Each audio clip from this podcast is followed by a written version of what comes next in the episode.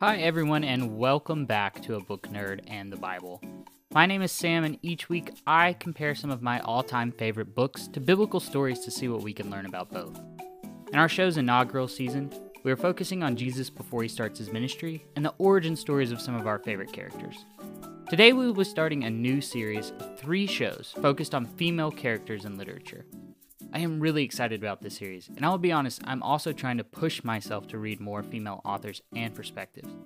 I recently read a Guardian article, which I will mention in full during the sources section of this podcast, by the way, that stated of the 10 best selling female authors of all time, only 19% of their readership is men. That is an abysmal and sad statistic. So I am pushing myself, and I hope other men listening to this will do the same, to read more books by women with female leads. It builds empathy, gives understanding, and fantastic female authors who write great stories do not deserve to be written off as unimportant or uninspiring to a male readership. Speaking of fantastic female authors, today we are focusing on Min Jin Lee's Pachinko. I realize that this book may not be as well read as the Harry Potter series or The Lord of the Rings, but I would say that this book is probably in my top 10 best books I've ever read, and I really encourage anyone to read it. Pachinko follows a Korean family from 1910 to about 1990. Anyone familiar with Korean history, and I can assure you I was not when I started this book, knows that these are very turbulent periods during the country's history. We are going to be comparing one of the main characters of this book, Sunya, and the situation involving the birth of her first child to Mary, the mother of Jesus, as she learns she will give birth to Jesus in the Gospel of Luke. These two mothers make a fascinating comparison, and I really think we can see Mary through an entirely different lens when we look at her story alongside Sunya's. I want to warn everyone that this week's episode does discuss some more mature themes involving intimate relationships and sexual violence. I have done my best to make sure that these references are kept to a minimum and are in no way graphic. But if you have any younger listeners, then you may want to screen the show before letting them listen in. It is also time for the obligatory warning of the week. I am going to be doing my absolute best to keep the later details of what happens in Pachinko out of today's episode, because I hope everyone who hasn't picked up the book will. That being said, I may discuss some things that will happen later in the epic drama, so if you want to avoid spoilers, then I recommend stopping here. Because if you go any further, then I promise you are going to get hooked and end up reading Pachinko as quickly as your eyes will let you. Now, with the warning out of the way, let's head over to Nazareth and Busan dive in.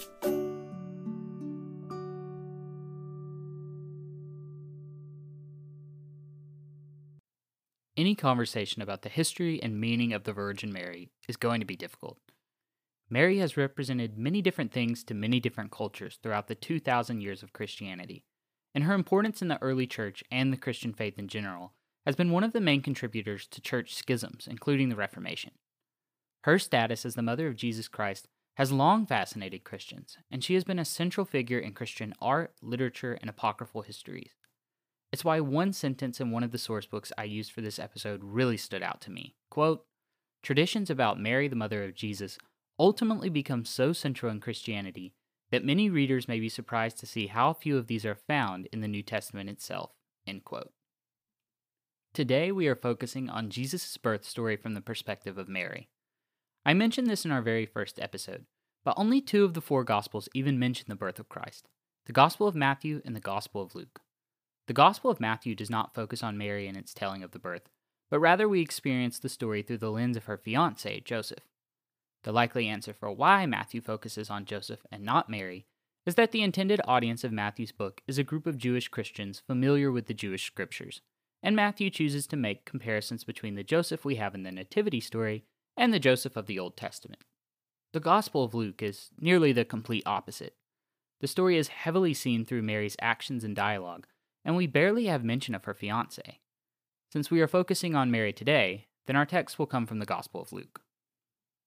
I've given some background on the Gospel of Luke in previous episodes, but there are a few notes I want to make here before reading the story.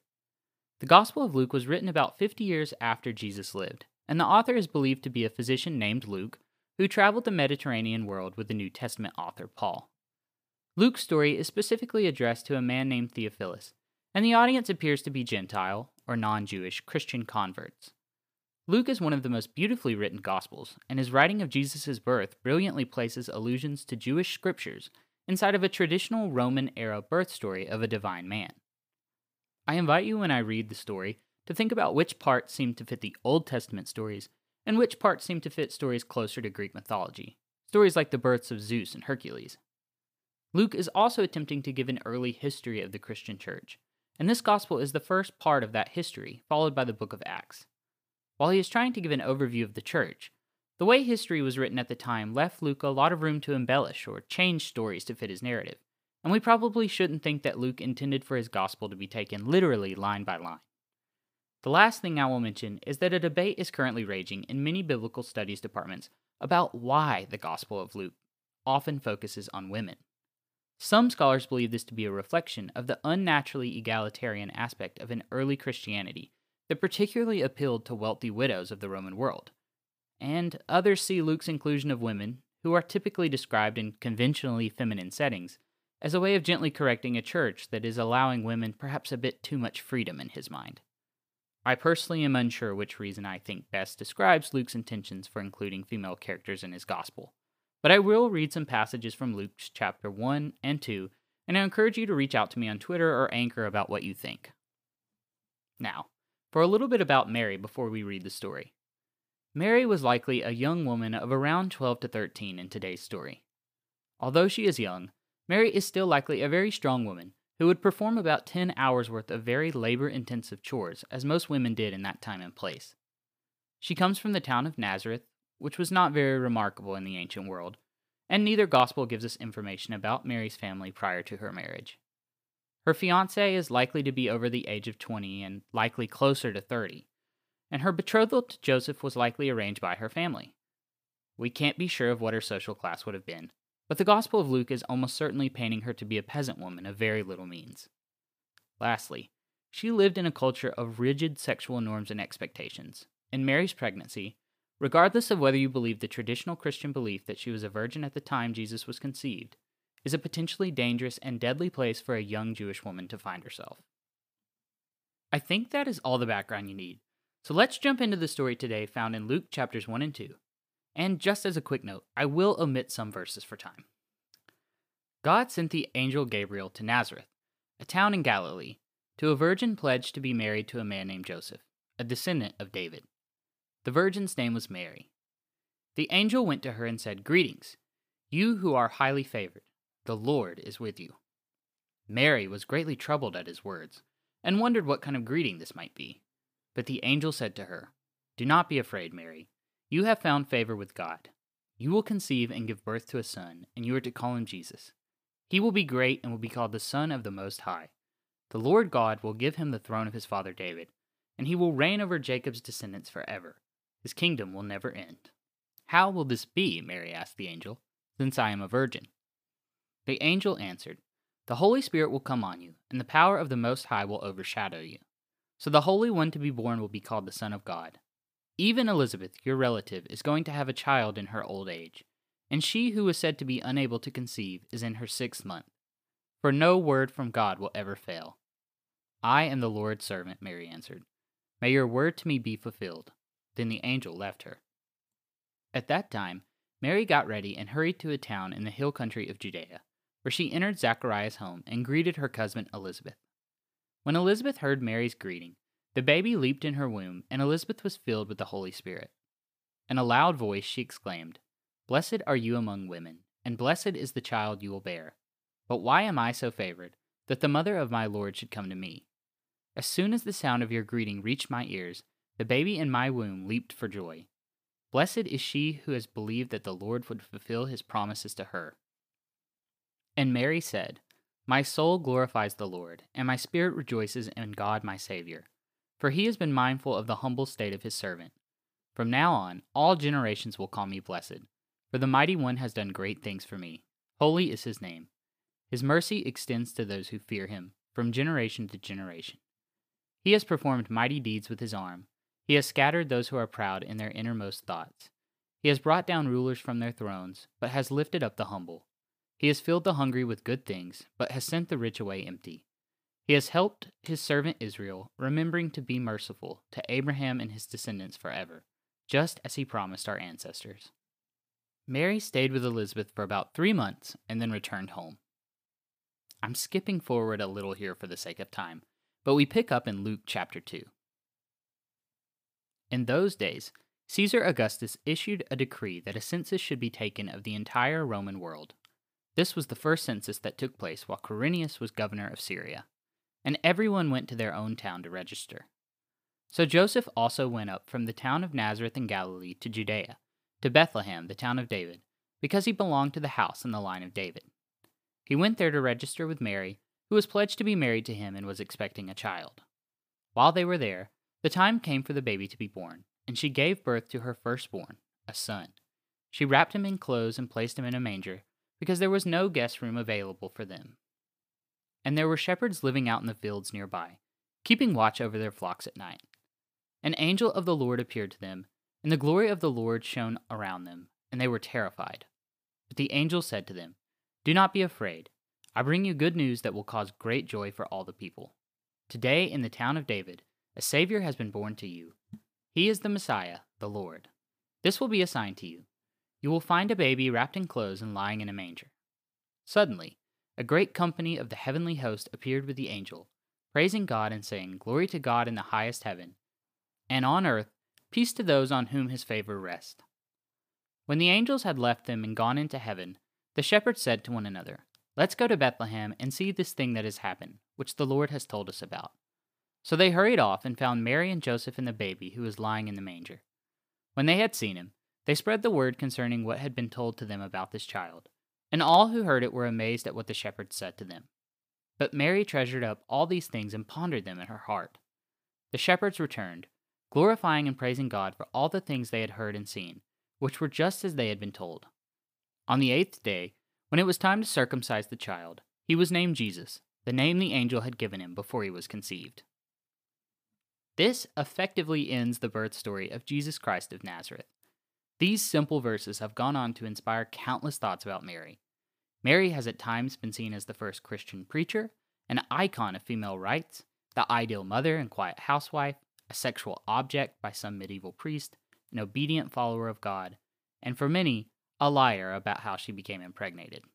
In many ways, the lack of substantive information we have about the personality of Mary and not simply the roles that she fills, has allowed people to use Mary as an example of whatever they want women to be. This is a double edged sword, though, because it allows us as readers to see Mary as all the possible things that women can be. But, like too many women in history, the information we have about her is scarce and minimizes the very real person she was. Our other story today is a phenomenal history of a Korean family during the 20th century. Pachinko by Min Jin Lee was a National Book Award finalist in 2017 and was listed as one of the 10 best books of 2017 by the New York Times. The book opens with a man described as having, quote, a cleft palate and a twisted foot, but hefty shoulders, a squat build, and a golden complexion, end quote. His name was Hoonie, and he runs a boarding house with his aging parents in the small fishing village of Yeongdo. The year is 1910, and Japan's annexation of Korea is taking a toll on the Korean families in the small town. But Hoonie and his family are faring well due to smart financial investments and hard work. The following year, the matchmaker in the small village visits Hoonie's mother, and Hoonie soon weds a small but strong 15 year old named Yang Jin. Yang Jin gives birth to three children who do not survive, but her fourth child is a healthy girl named Sunya. Hoonie is a kind and loving father, but his death when Sunya is 13 leaves the girl and her mother to run the boarding house by themselves. Part of Sunya's new responsibilities following the death of her father is to shop in the neighboring town's vast seaside market for the boarding house's needs. The market is where she first sees the attractive but considerably older fish broker, Koh Hansu, who travels back and forth from Korea and Japan. Hansu has a reputation for being a smart, if cunning, broker, but when Hansu rescues Sunya from a potentially violent altercation with some Japanese boys, the reader is given clues that Hansu is apparently more than just a simple broker. After Hansu's heroic rescue, he forms a plan to meet Sunya at a cove by the ocean while she is washing clothes for the boarding house. Hansu astounds Sunya with his extravagant wealth and stories of places far from Yeongdo, and the two begin to meet regularly and develop a more intimate relationship. Eventually, Sunya discovers she is pregnant with Hansu's baby, and she expects him to offer marriage and a life together when she tells him the news. Instead, Sunya is shocked to learn that Hansu is already married with three kids in Japan, and he has no plans to make her a wife. He does offer to buy her boarding house and grant her a luxurious lifestyle if she will remain his mistress, but she rejects this offer because, quote, she felt certain her mother and father would have preferred her to have any honest job than to be a rich man's mistress, end quote. Sunya is now a pregnant 17 year old caught in a shameful situation that may lead her to be a social pariah. During Sunya and Hansu's affair, a young minister named Baek Isaac has been staying at the boarding house. Isaac is a Protestant from the northern part of Korea, headed to a church in Osaka, Japan, but he falls ill when he stops at Yeongdo on the way. Isaac, like Hansu, is wealthy, but his Christian background manifests in a childlike kindness to those around him. Isaac is alert enough to pick up that something has occurred between Sunya and Yongjin, and the mother confides in him that Sunya has fallen pregnant. Isaac, grateful for the care and treatment for his illness he has received at the boarding house, makes the decision to ask Sunya to marry him and follow him to Osaka. For Sunya, this is a solution to the problem of her pregnancy, and she accepts the offer in a very moving scene. Quote, I'll love this child, and I will love and honor you, says Isaac. I'll do my best to be a good wife says Sunya. Thank you, he said. He had hoped he and Sunya would be close, the way his parents were. The couple is married quickly, and then head out for Osaka to their new life. Before they leave, young Jin gives Sunya her most valuable possessions two golden rings, and the 17 year old pregnant mother says goodbye to her own mother before following her new husband onto a boat to a new land. Upon arriving in Japan, Sunya gives birth to a son named Noah who is healthy. That is where I am going to stop in Sunya's story, because I don't want to ruin the story for anyone who has never read the book. I hope this has given you a small taste of how beautiful the writing in Pachinko is, and the characters really do feel alive. There are a few things I wanted to point out because Pachinko, like the Bible, gives the reader context clues about the cultural and historical happenings in the story, but does not explain in detail what is going on in the background. In the 1880s, Japan begins to set its sights on expansion in Asia. Korea, which shares the Korean peninsula with Japan, is one of the earliest spots chosen for Japanese advancement, and the Japanese wrestle control of the country away from China. Relations between the Korean and Japanese people in this time were tense, and Pachinko itself shows many instances of Japanese individuals discriminating against individuals with a Korean background. This colonial era in Korea is marked by a dispossession of land held by illiterate Korean farmers and increasingly difficult economic situations for the Korean people. This is why Hoonie's family begins a boarding house, and Pachinko is filled with examples of the strength and resiliency of Korean families to overcome these difficulties. The last thing I will mention is that Isaac's presence as a Protestant minister would not have been all that uncommon for the time. Missionaries have visited East Asia since the 1500s, and Protestants actually began to have a foothold in Korea following Japan's invasion. China had previously restricted Protestant movements in Korea, but people like Isaac would have become more prominent during Korea's colonization. Ironically, many Protestant Koreans were members of the elite families of Korea and would lead the early independence movement away from Japan. Okay, I know that was a lot of background, but I think it's necessary for our discussion today. If I left anything out that you feel is important in either story, then I am really sorry, but I am trying to cover a lot of ground here. With that said, it is finally time to take a closer look at these two amazing women. Let's dive into Nazareth and Yeongdo.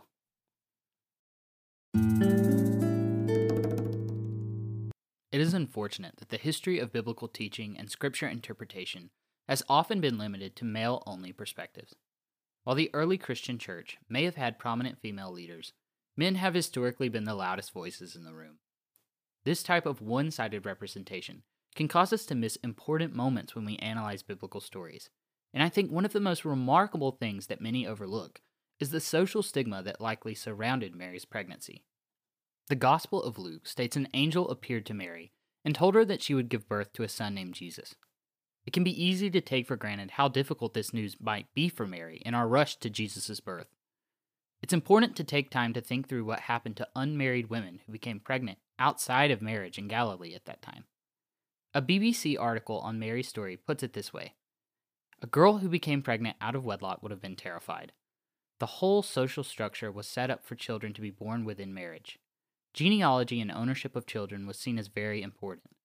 Girls who became pregnant outside of marriage would probably have had to leave their homes and their families. There was the potential of being sold into slavery or of being stoned to death.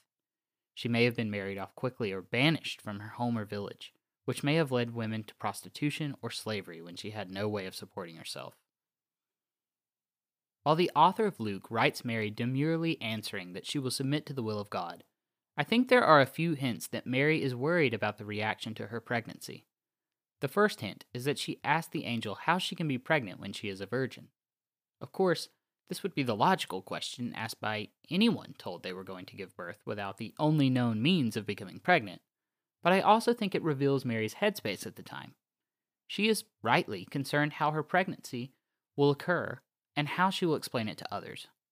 Remember that the author of Luke is trying to fit his knowledge of Jesus' conception into the traditional mythology stories of the Greco Roman world, and Luke quite carefully sidesteps the issue of Mary having a physical relationship with God by stating that the Holy Spirit will overcome Mary and cause her to conceive a child. This carefully authenticates Jesus' status as the Son of God, but it lacks the sexual exploitation or violence seen in Greek and Roman mythology stories about their gods. Luke even acknowledges that Mary consents to this conception, and Christians have traditionally interpreted this to mean that Mary had a decision to not carry Jesus if she wanted to. This entire scene is a careful reworking of the traditional Greco Roman story into an example of Mary's faithfulness to God despite worries about how a pregnancy will be received in her community. The second hint we have that Mary's pregnancy is a socially troubling issue is her immediate departure to visit her cousin Elizabeth. I think this scene reveals that Mary is leaving her small town of about a thousand people to a place where she is less known to potentially avoid questions about her pregnancy.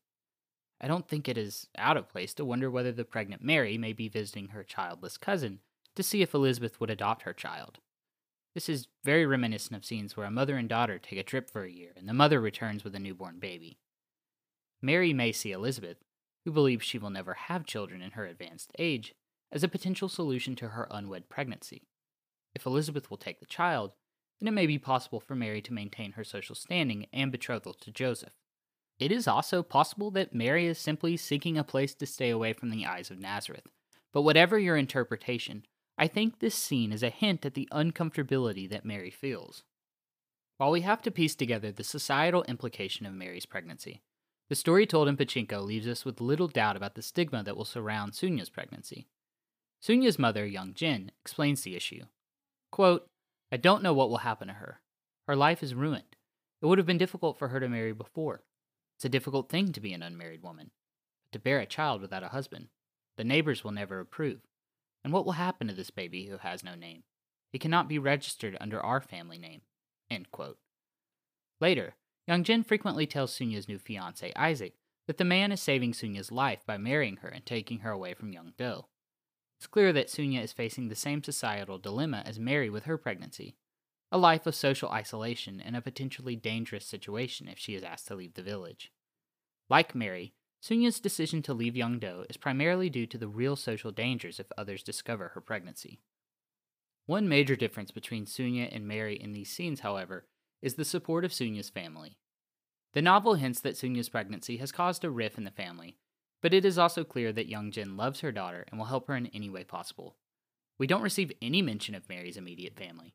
It is true that Mary visits her cousin, but we have no idea how Mary's family reacted to her story about being pregnant with God's son. I have one more interesting note about the families of these two women. Both Elizabeth and Youngjin serve as a foil, in a sense, for Mary and Sunya. The author of Luke tells us that Elizabeth has no children, and she is no longer expecting children because of her age and infertility. Unfortunately, Elizabeth's infertility would have been seen as a sign of divine punishment for sin. One source listed the consequences of infertility this way quote, Socially, failure to bear children had grave consequences for women, disfavor with the husband and his family, possible occasion for divorce, embarrassment to the woman's father, contempt, shame, humiliation, and on the barren woman's part, envy. That is not exactly a short list. But we can see Elizabeth is also in a socially awkward position for the opposite reason of Mary. Despite following the sexual rules and norms of her society, Elizabeth has been unable to fulfill the primary role of child giver to her community. Sunya's mother Yongjin goes through similar circumstances early in Pachinko. In three brief but poignant paragraphs in the first chapter that hit the reader with the same type of pain as the first five minutes of the movie Up, we learn that Yongjin has lost her first three children to disease before they are even a year old. When Yongjin's in laws die, the author gives insight about what is expected for women in this society through Yongjin's reflection on their death. Quote, no one had hit her or criticized her even as she failed to give them a surviving heir. While Yongjin does not suffer from infertility like Elizabeth, the devastating deaths of her children have a similar effect. She is unable to fulfill her most important duty to her society by producing healthy children. Like Elizabeth, Yongjin keeps the sexual norms and rules of her society, but still faces societal backlash for something outside of her control. What these stories really reveal is the impossibly high standards placed on women to produce children at the proper time in their respective societies. These types of sexual purity standards placed on young women and the child rearing expectations placed on older women have been pervasive throughout most societies. Mary and Sunya face an equal backlash for failing to remain quote unquote pure for a husband who is likely not held to the same standards. Elizabeth and young Jin face consequences for something outside of their control completely despite the fact that it's entirely possible that their husbands were behind the couple's inability to produce healthy children. We can't be sure if the author of Luke is really trying to bring these problems to the forefront. My guess is no. But Min Jin Lee is absolutely using these stories to show the unimaginable standards placed on Korean women at this time. The ever present lack of control and autonomy for women lurks in the background of both stories, and I think it is important to talk about this if you are going to fully understand them. I also think Sunya is a great comparison for Mary because it allows us to see the consequences of her faithfulness to God and his extremely high demand on her. By comparing her with Sunya, we are given a chance to see Mary as more than just the mother of Christ. She is a young, strong, but vulnerable woman whose humanity deserves to be respected when we examine her story.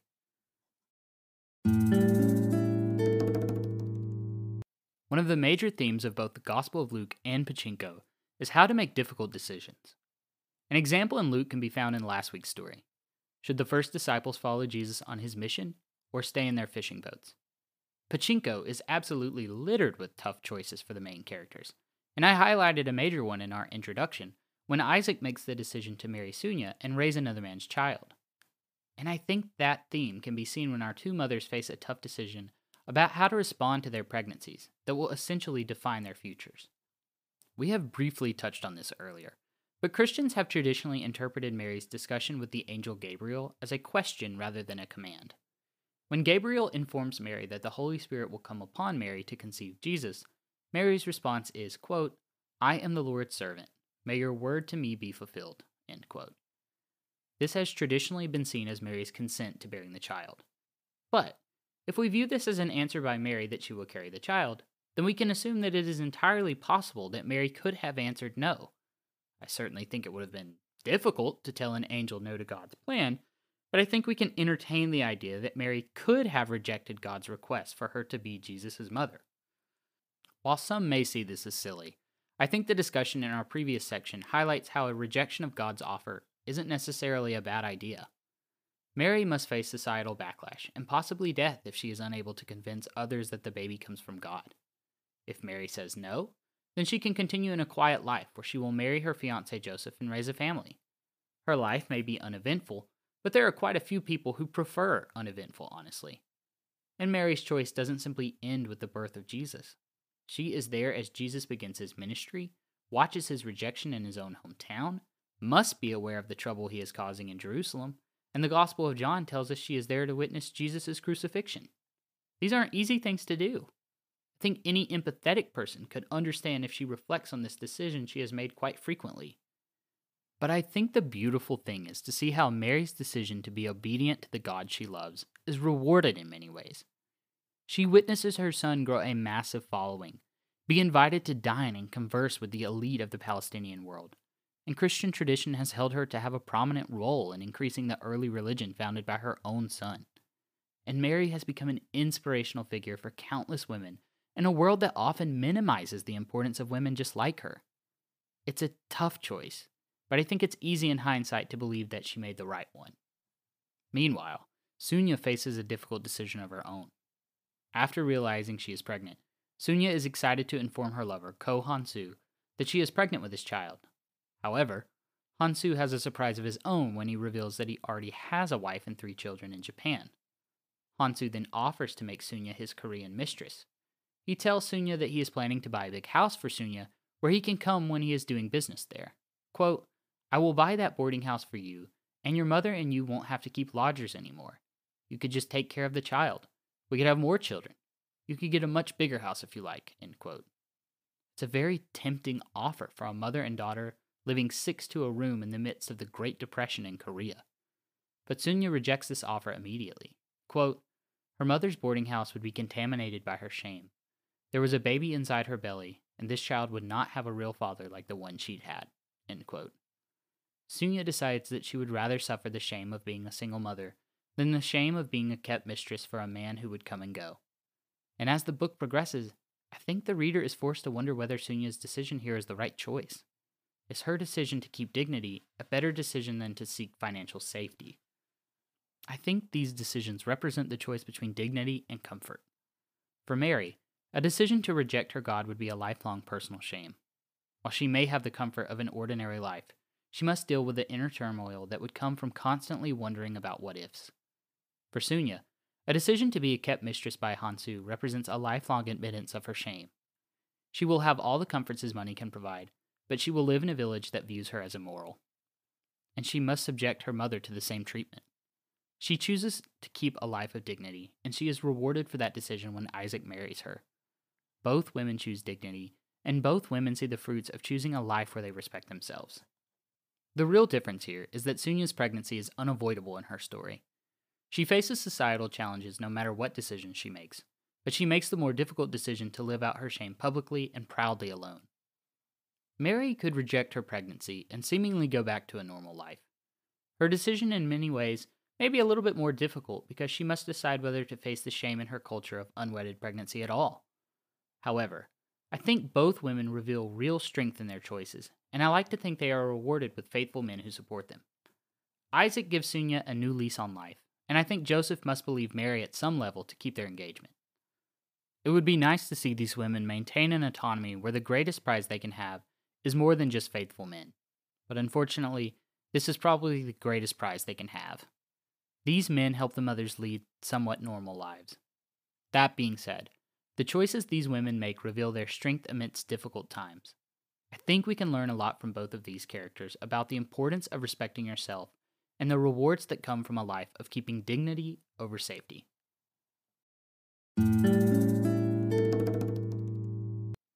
Our final point for the day is going to be a short but important one, I think. Really, the final act in our two scenes today is when Mary and Sunja give birth. One of the reasons this is a logical ending point is the way the narration of these stories treat the mothers after the births of their children. I want to take a quick look at how these stories change after Jesus and Noah are born. For Mary, the scenes leading up to her birth are the final time she will be the main character in Luke's narrative. After the birth of Christ, Mary will make infrequent appearances in the Gospel. She is barely mentioned, and she certainly doesn't give any more of the poetic language we see in her conversation with the Archangel Gabriel. I think this is completely understandable for a text that is focused on the teachings and history of Jesus of Nazareth, but it's an interesting note nonetheless. Mary is given such a prominent role in the beginning of Luke's telling of the history of the church that the reader almost expects her to maintain a strong role in Jesus' life. But we really don't learn much more about Mary, other than that she likely moved to Capernaum with Jesus and is present at some of his miracles. In Pachinko, nearly the entirety of the first third of the book, essentially what we have discussed today, is viewed primarily through the eyes of Sunja. We do occasionally hear perspectives from Yang Jin, Hansu, and Isaac, but Sunja's thoughts and actions are the primary drivers of the narrative. I don't want to reveal any of the plot that happens later in the book, because I want everyone to go read it, but an interesting thing happens after Sunja gives birth to Noah. The book skips some years ahead, and the voices we hear in the story become broader. The story is told through the lens of many more characters, including Noah, and while Sunja remains arguably the most important character, we begin to see her actions interpreted through the thoughts of other characters. Like Mary, Sunja's children are soon the dominant force of the book. We still see Sunja struggle and can easily empathize and relate to her, but her choices and the direction of her life are essentially about her children. I think the shift in view for the narrative makes total sense in both books. The Gospel of Luke is telling the story of Christ, not Mary. And Pachinko is a book focused on the entirety of Sunja's family, so it makes sense that as her family grows, we hear more and more voices.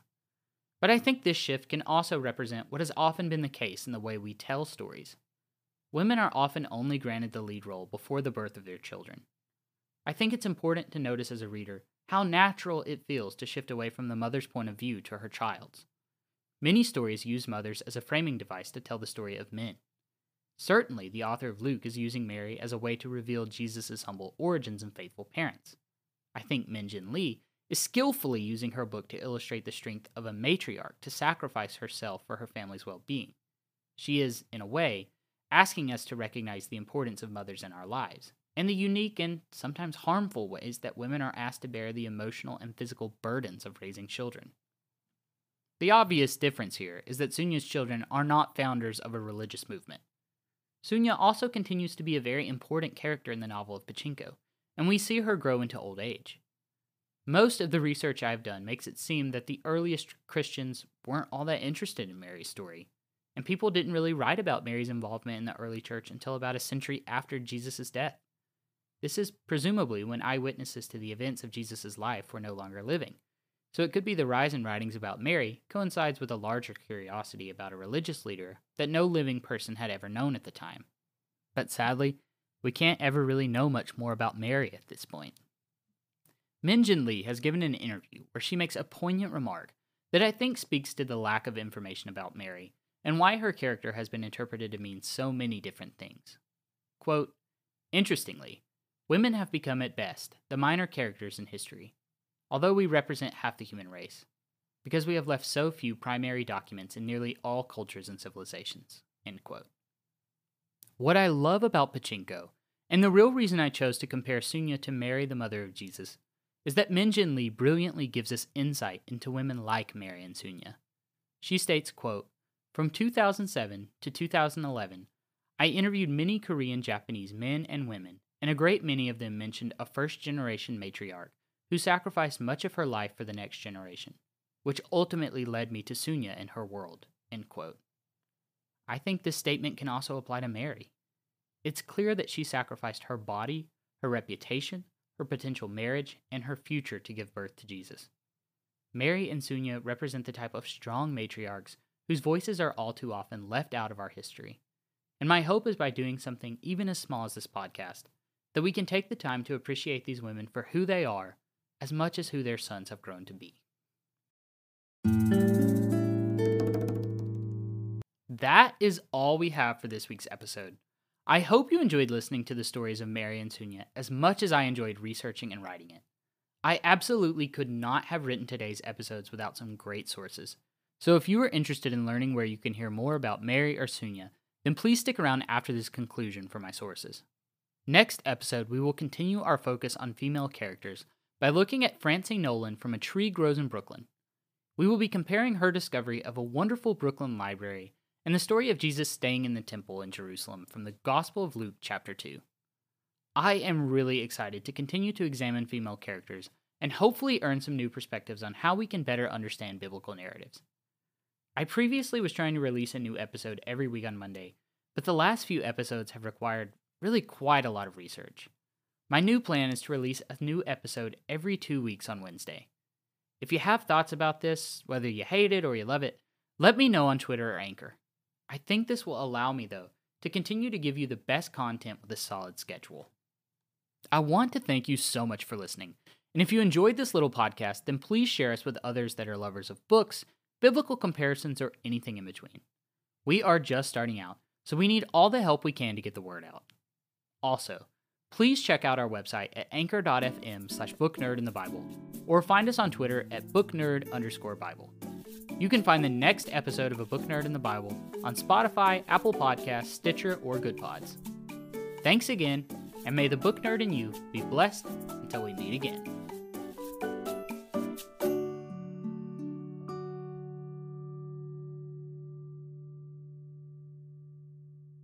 This week would have been impossible to write without some strong sources. I really hope you will check out some of these great pieces to learn more about the women we looked at today. For more about Pachinko, check out Pachinko by Min Jin Lee, published by Grand Central Publishing. Reading Group Guide, Pachinko by Min Jin Lee, on Grand Central Publishing's main website. And Contextualizing Min Jin Lee's Pachinko by Todd Munson on the Association for Asian Studies website. For more about Mary, the Mother of Jesus, please read Gospel Women Studies of the Named Women in the Gospels by Richard Bauckham, specifically Chapter 3 Elizabeth and Mary in Luke 1, reading a gynocentric text intertextually. Prostitutes, Virgins, and Mothers Questioning Teachings About Biblical Women by Dr. Paula Trimble Familetti.